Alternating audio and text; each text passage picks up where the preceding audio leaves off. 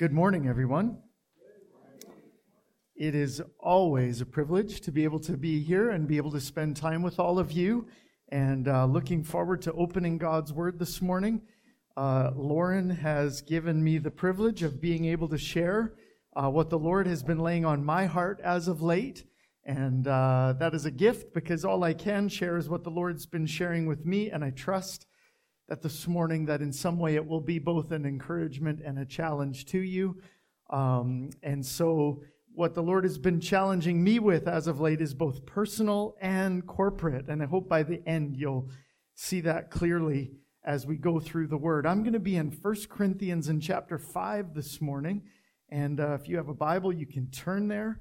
Um, but before we begin reading, uh, I wanted to share a few. Uh, notes on a poem with you that kind of highlight uh, some of the thoughts that the Lord has been bringing to mind as of late. I don't know how long ago, but it was a while back. I remember the poem Footprints became very popular. I don't know how many of you, for some reason, it was in everybody's bathrooms. I don't know why it was relegated to the bathroom, but I cannot count how many bathrooms I've been in where the Footprints poem is. If you're too young to know the Footprints poem, it was written by Mary Stevenson in 1939, and it goes as this One night I dreamed a dream as I was walking along the beach with my Lord. Across the dark sky flashed scenes from my life. For each scene, I noticed two sets of footprints in the sand, one belonging to me and one to my Lord. After the last scene of my life flashed before me, I looked back at the footprints in the sand. I noticed at many times along the path of life especially at the very lowest and saddest times, there was only one set of footprints. This really troubled me. So I asked the Lord about it. Lord, you said once, I decided to follow you. You'd walk with me all the way. But I noticed that during the saddest and most troublesome times of my life, there was only one set of footprints. I don't understand why. When I needed you the most, you would leave me he whispered, My precious child, I love you and will never leave you. Never ever during your trials and testings, when you saw only one set of footprints, it was then that I carried you. Now that's very meaningful, but not meaningful enough to really get me today because some of you may not know there is a companion poem, author unknown, that brings a little different slight to this poem.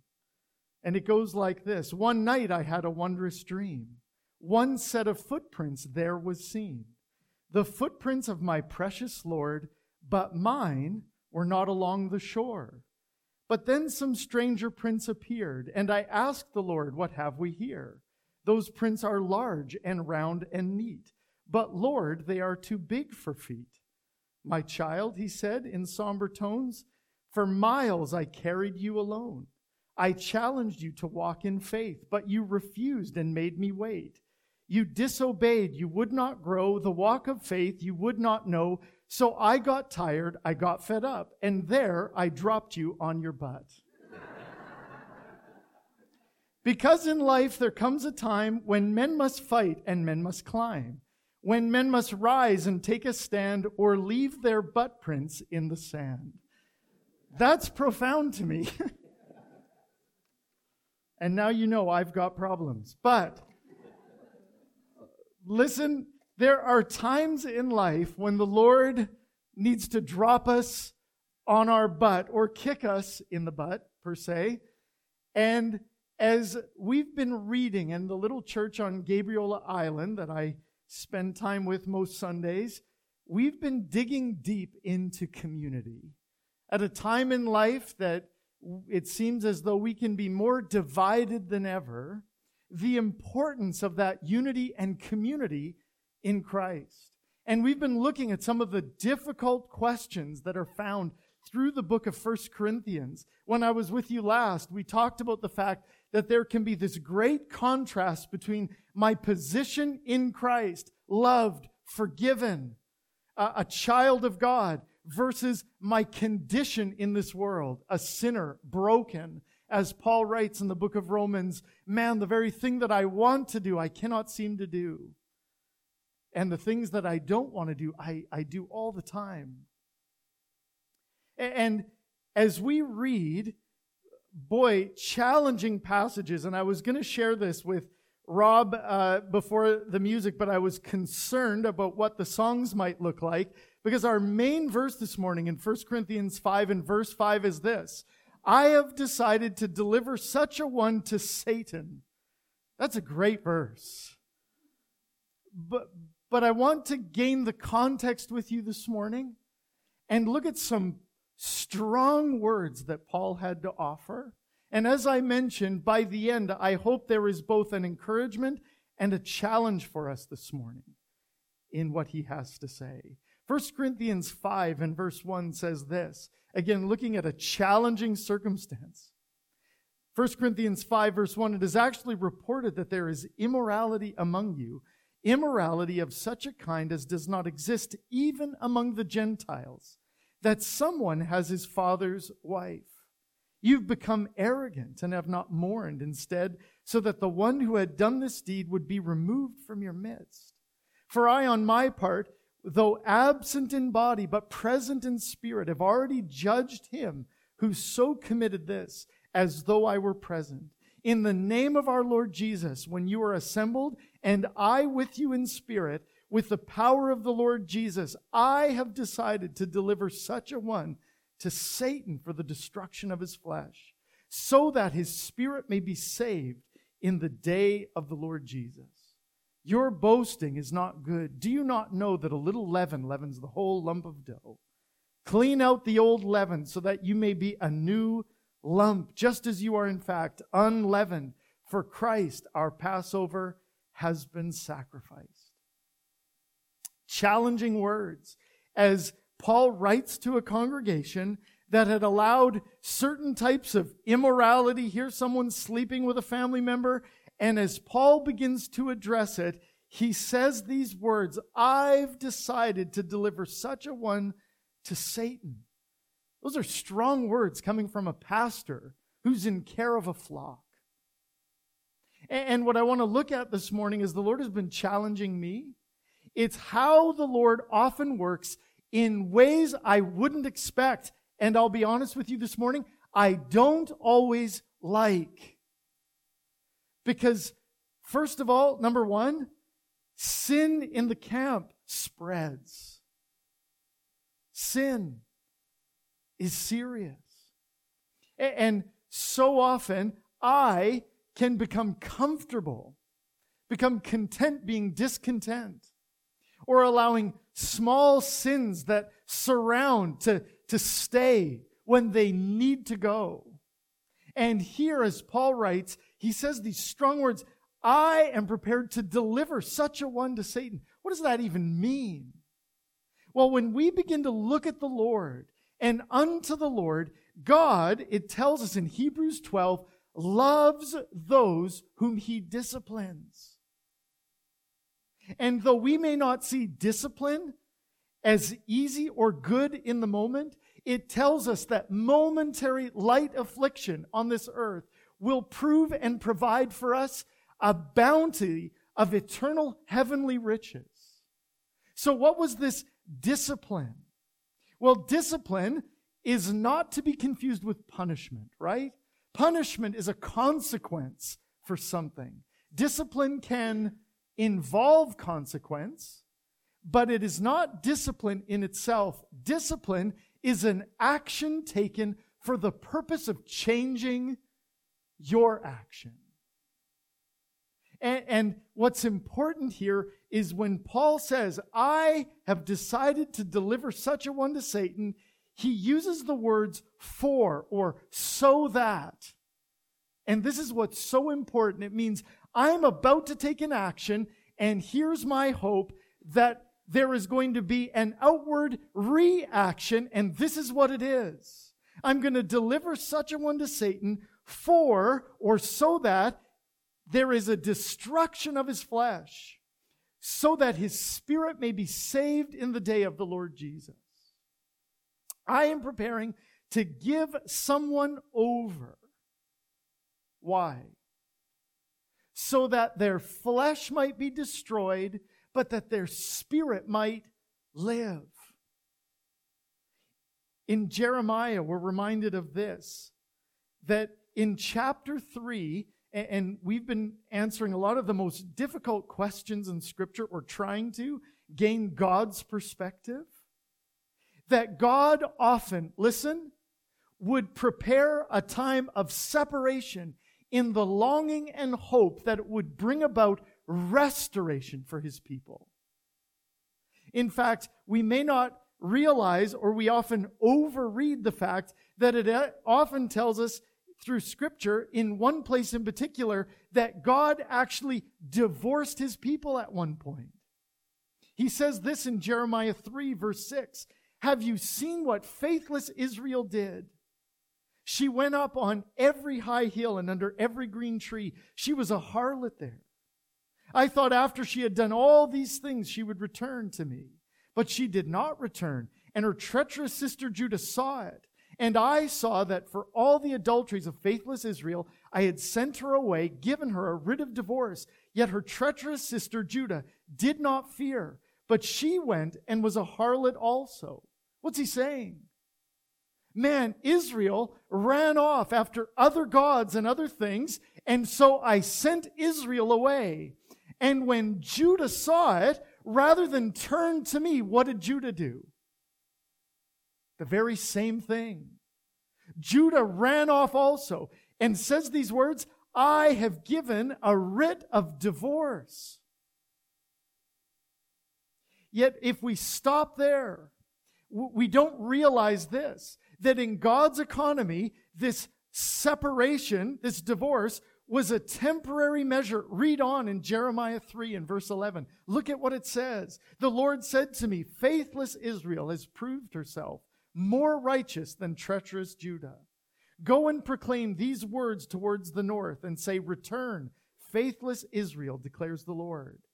I will not look upon you in anger, for I am gracious, declares the Lord. I will not be angry forever. Only acknowledge your iniquity that you have transgressed against the Lord your God and have scattered your favors to the strangers under every green tree. And you've not obeyed my voice, declares the Lord.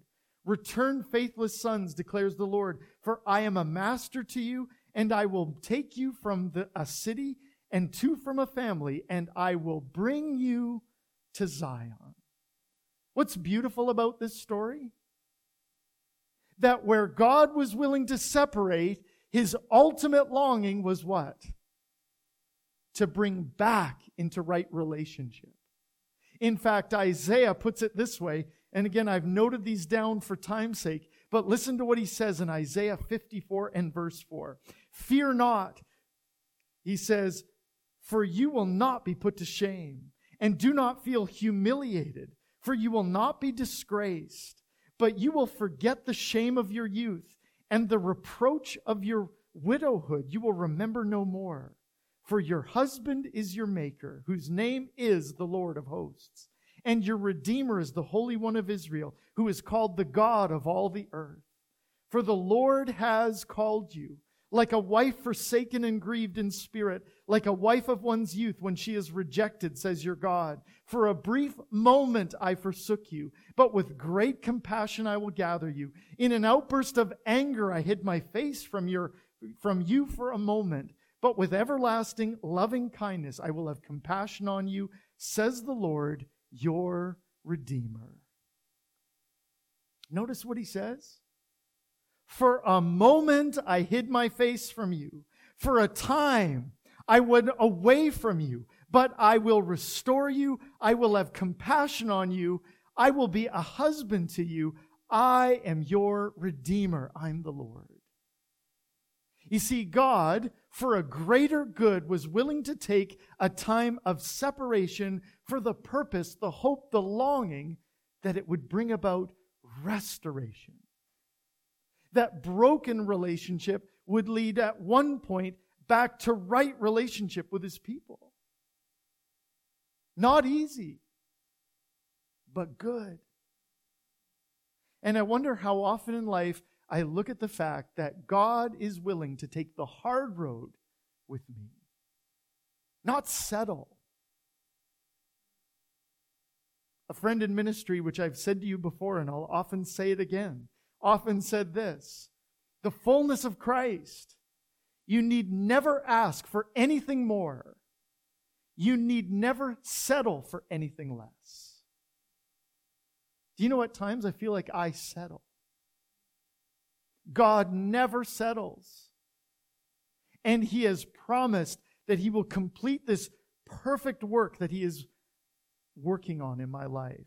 And it's like that refiner's fire when He puts the, the metal in the fire and the dross and the impurities boil to the surface and He pulls it out and scrapes them off and puts it back in so more impurities might boil to the surface. And He takes it out and scrapes it off and puts it in again. God is longing that we might be made into that perfect character of Christ. Not only is there a time in which he will be absent from us. Listen to what it says in Ezekiel 7 For my eye will have no pity on you, nor will I spare you, but I will bring your ways upon you, and your abominations will be among you. Then you will know that I am the Lord. You know what else he does? Here you have a group of people who knew the Lord, and yet instead of full, wholeheartedly seeking the Lord, they sought every idol. And you know what God's response was? Oh, you want idols, do you? Oh, I'll give you idols. And he let Babylon, the most idolatrous nation of them all, come in and take over and invade. You want idols? I'll give you every idol that you want. What was the hope? Not just punishment. He was longing that in that place, when they got everything their heart desired, notice what we read, Ezekiel 7 4. My eye will have no pity on you. I will not spare you, but I will bring your ways upon you, and your abominations will be among you. Then you will know that I am the Lord. Man, it's when you get to the darkest of the dark place, it's going to bring about a longing for light. When I let you experience absence from me and you feel the coldness, it's going to bring a longing for warmth. And if you realize today that there are times in life when God may fully give you what you want, and when you get it, you know what it's going to do? Show you just how empty it is. And God longs that it will bring a longing back to Him. That's Romans chapter 1 when it says, Man, those who knew God did not honor Him as God, but exchanged the, the things of God for the worship and the things of men. And it says, So He gave them over to a debased mind. He gave them over. But there was a hope that when they got to the end of themselves, they might find the beginning of who He is. Today, it may be hard to look at the fact that there is a God who, in love, will let you go.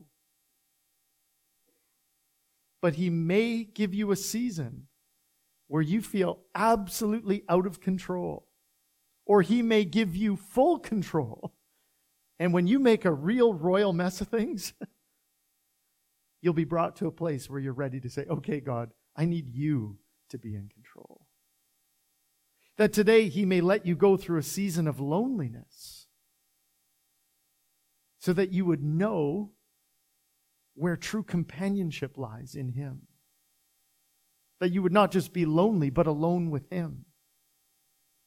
That He would allow you to get to the end of your strength so that you might find the one who is your strength. That he might allow you to suffer poverty so that you might truly know he's the one who is your provider. Have you been there? Maybe you have. But I'll promise you this if you haven't gone through it, he may prepare you one day to go to it. That is to bring you to that place where you find the end of yourself that you might know the beginning of Him. I have prepared, Paul says, to hand this one over to Satan. Why? for the destruction of his flesh, so that his spirit might live. Man. Harsh words. But when done in love, concern, care for another. And this is what brings me all full circle. I said that it is a challenge this morning personally, but also corporately. Because the conversation that unfolds is in regards to church discipline. And I'll be honest with you today church discipline is probably one of the hardest things to do or accomplish in this time and era of the church. Do you know why? Because I could set someone aside, set someone apart, or set them out. And in today's world, if, if I don't agree with what you do, you don't agree with what I think, you can just go down the street and find another church that likes what you do. And, and I could probably point you to a church within a few miles that would fully agree with whatever you want to agree with. Let's face it. I was just reading this week, there are over 125 churches in the United States that practice worshiping with venomous snakes slithering around on the floors of their church building. Do you know why? The verse that says we can be bit by vipers and drink poison and we will not die. Therefore, they believe it's their evangelical right that true worship should be done in the midst of vipers. Don't worry, only one pastor died in 2014. But anyway, what's your bent? What's your angle? You want to bring your M16 to church? That's a symbol of freedom in God. I can point you to some churches that would let you bring those too. Like, what do you like? What do you want to do? I mean, really, you can find a place that will agree with you and support you. Do you know what? I'm coming to a place. I don't want to be tickled nor just supported. I want to be pointed to the presence of Jesus. Not, not the easy road, the hard road. Few are those who will find the way. But listen, I've maybe shared this before, but I'll share it again because it's one of my favorite quotes that comes back to me often. As we're talking about discipline, a friend of mine who's a pastor in a church, one day on a phone call, I was asking him how it was going, and in a in an outpouring of frustration, probably my favorite pastoral quote of all time. How's it going? If one more person comes into my church office and tells me they have a peace, I'm going to punch them in the face. That was amazing. It was a brutal moment of honesty, and I was grateful for it. Do you know what he was fed up with? He had just had someone in his office that had committed adultery, and when he asked why, he said he had a peace about it. He got to the point where he realized you can fabricate peace. Did you know that? You can fabricate a peace. And I'm as guilty as any about fabricating a peace of supporting what I want to be, what I want to do, and how I want to live. But as we've been going through a time talking about what it means to hold one another accountable, point one another to the fullness of Christ, not settle for less. But do you know what? Today, when we read these verses, set this man aside. You know what? We often take that as send them out of the meeting. And I want to challenge you this morning that as we are challenged personally in how God does discipline, that experiencing cold brings a longing for warmth, and an absence of, of light brings you that longing for the light. If we think today that sending someone out of a meeting does anything, uh, to me, I'd be like, thank you. I prefer to sleep in. Or I can find a better church on Zoom anyway, right? No, listen, what does that mean? Well, a friend who had a very large church, and this is such an encouragement to me and a challenge to me, and I want to bring that challenge to you today. He had a large church, and when you've got thousands, often, uh, one friend did what he called purging services, where he said, Listen, you're here in a large church, but if you're not part of, and there's different People call them life teams, Bible study, home groups. If you're not part of a home group, then you're not really part of this church. Go home. We don't want you here. And so they would try to get people in. And in a huge church, they would try to bring community. And so it was in these small groups of 20 that communion would happen. And it was in those small groups of 20 that sharing would take place. And in that church, every Tuesday, they'd get together and discuss what was said on Sunday to talk about how that applied to their Monday, Tuesday, Wednesday.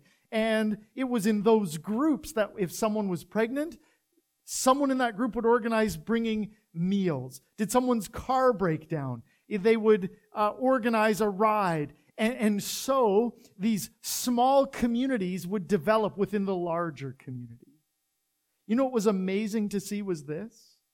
that when there was a time when someone began to walk deliberately outside of the ways that, that and obedience to Christ, what they were set aside from was not a meeting. And it was not a meal. In fact, you can flip a verse upside down when it says, treat this one as a tax collector. Those are the very people that Jesus sat down with all the time. Now, you know what happened? That when there was deliberate sin in the camp, what happened was they were set outside the care of that community. And I want to tell you what happened. It wasn't the meeting that brought them a longing to restore relationship.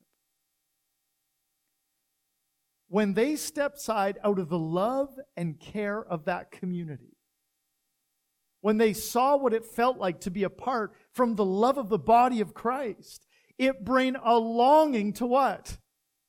Be back in right relationship, to get restored. And here's the question today that I can challenge you as I've been being challenged.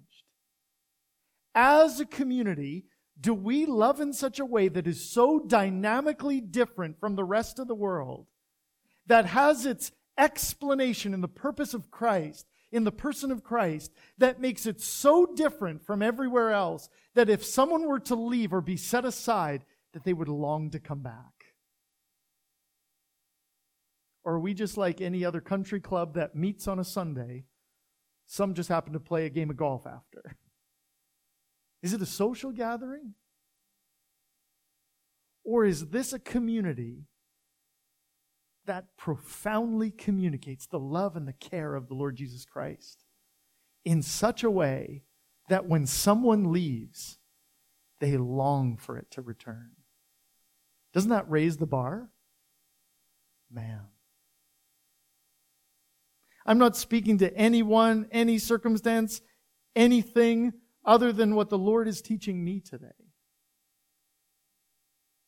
And what I'm learning is this the Lord is always speaking. More often than not, I'm the one who's not listening.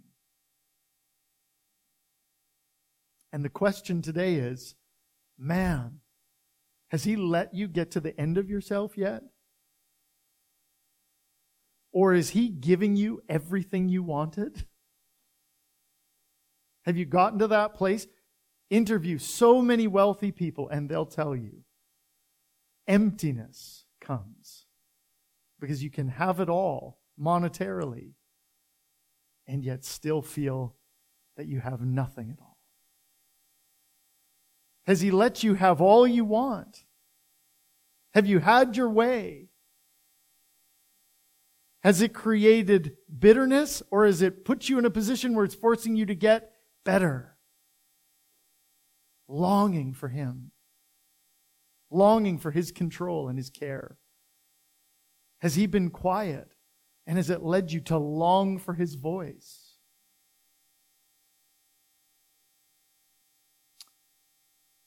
And are we a community that communicates the love of Christ in such a way that people would miss it if they couldn't be here? What does that mean? How does that outwork? I don't have all the answers. But I love the fact today that people like Paul were willing to take the hard road. It was Paul who had to confront Peter later on when he would act one way around the Jews and another way around the Gentiles and say, Peter, get it together. How's God spurring your heart? This is not one in which you need to look around at anyone else other than what the Lord is putting his finger upon to say, I'm calling you to lay it down at my feet. That today you might know my life complete. And today, if I know his life and I know his love, what does the verse say in the Gospel of John? They will know you are my disciples by your what? Love for one another. Are we loving? Because sometimes I can become a selfish believer in which the love of Christ is all for me.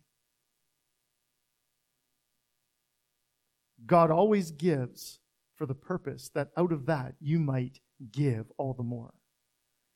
He's given you forgiveness that you might be forgiving. He's giving you love that you might love even those who do not love you back. He's given you everything, including his life. And that is the life today that we long to live. For to me, to live is Christ, and to die is gain. And God keeps leading me to that death day after day, each and every day, that I might die to self, to know what it truly means to be alive to Him. I hope that's not a sobering uh, sermon. But in some ways, for me, it is in a good way. Because I need to often look inward at what the Lord has done and doing and ask the question how now is that coming outward? The Lord is speaking. Are we listening? And how today is God teaching you amidst your circumstances? And how is He using others to bring you to His feet? That's my prayer for you as a congregation and as it is for myself and all, that we would never settle for less than His best. Lord, thank you for this morning. Thank you that you are a good God and yet a God who's willing at times to allow us to experience quietness that we might long to hear your voice. Or those seasons of weakness that we might know your strength and learn what it means to rely on you fully. Lord, thank you that you've put us in a body that we might glorify your name and that together we might make your character seen by our love for one another, our forgiveness, our encouraging one another, our pointing one another to you. Thank you for who you are. Thank you that you are while perfection is not possible in this world, progress is, and that you are continuing this work day by day. Faithful is he who called you and will bring it to pass. Thank you that today, as we read these challenging verses, we know that you are willing, even at times, to give us over, that we might come to you and truly know you, to be restored in relationship with the living Lord. We thank you today that you are continuing this work. You are faithful, even when we are unfaithful, just as we read today. Now married to our Maker. We pray that we would be pleasing you and be obedient to you and be found fully embraced by you the day you return as we embrace you. Thank you, Lord, for all of this. In Jesus' name, amen.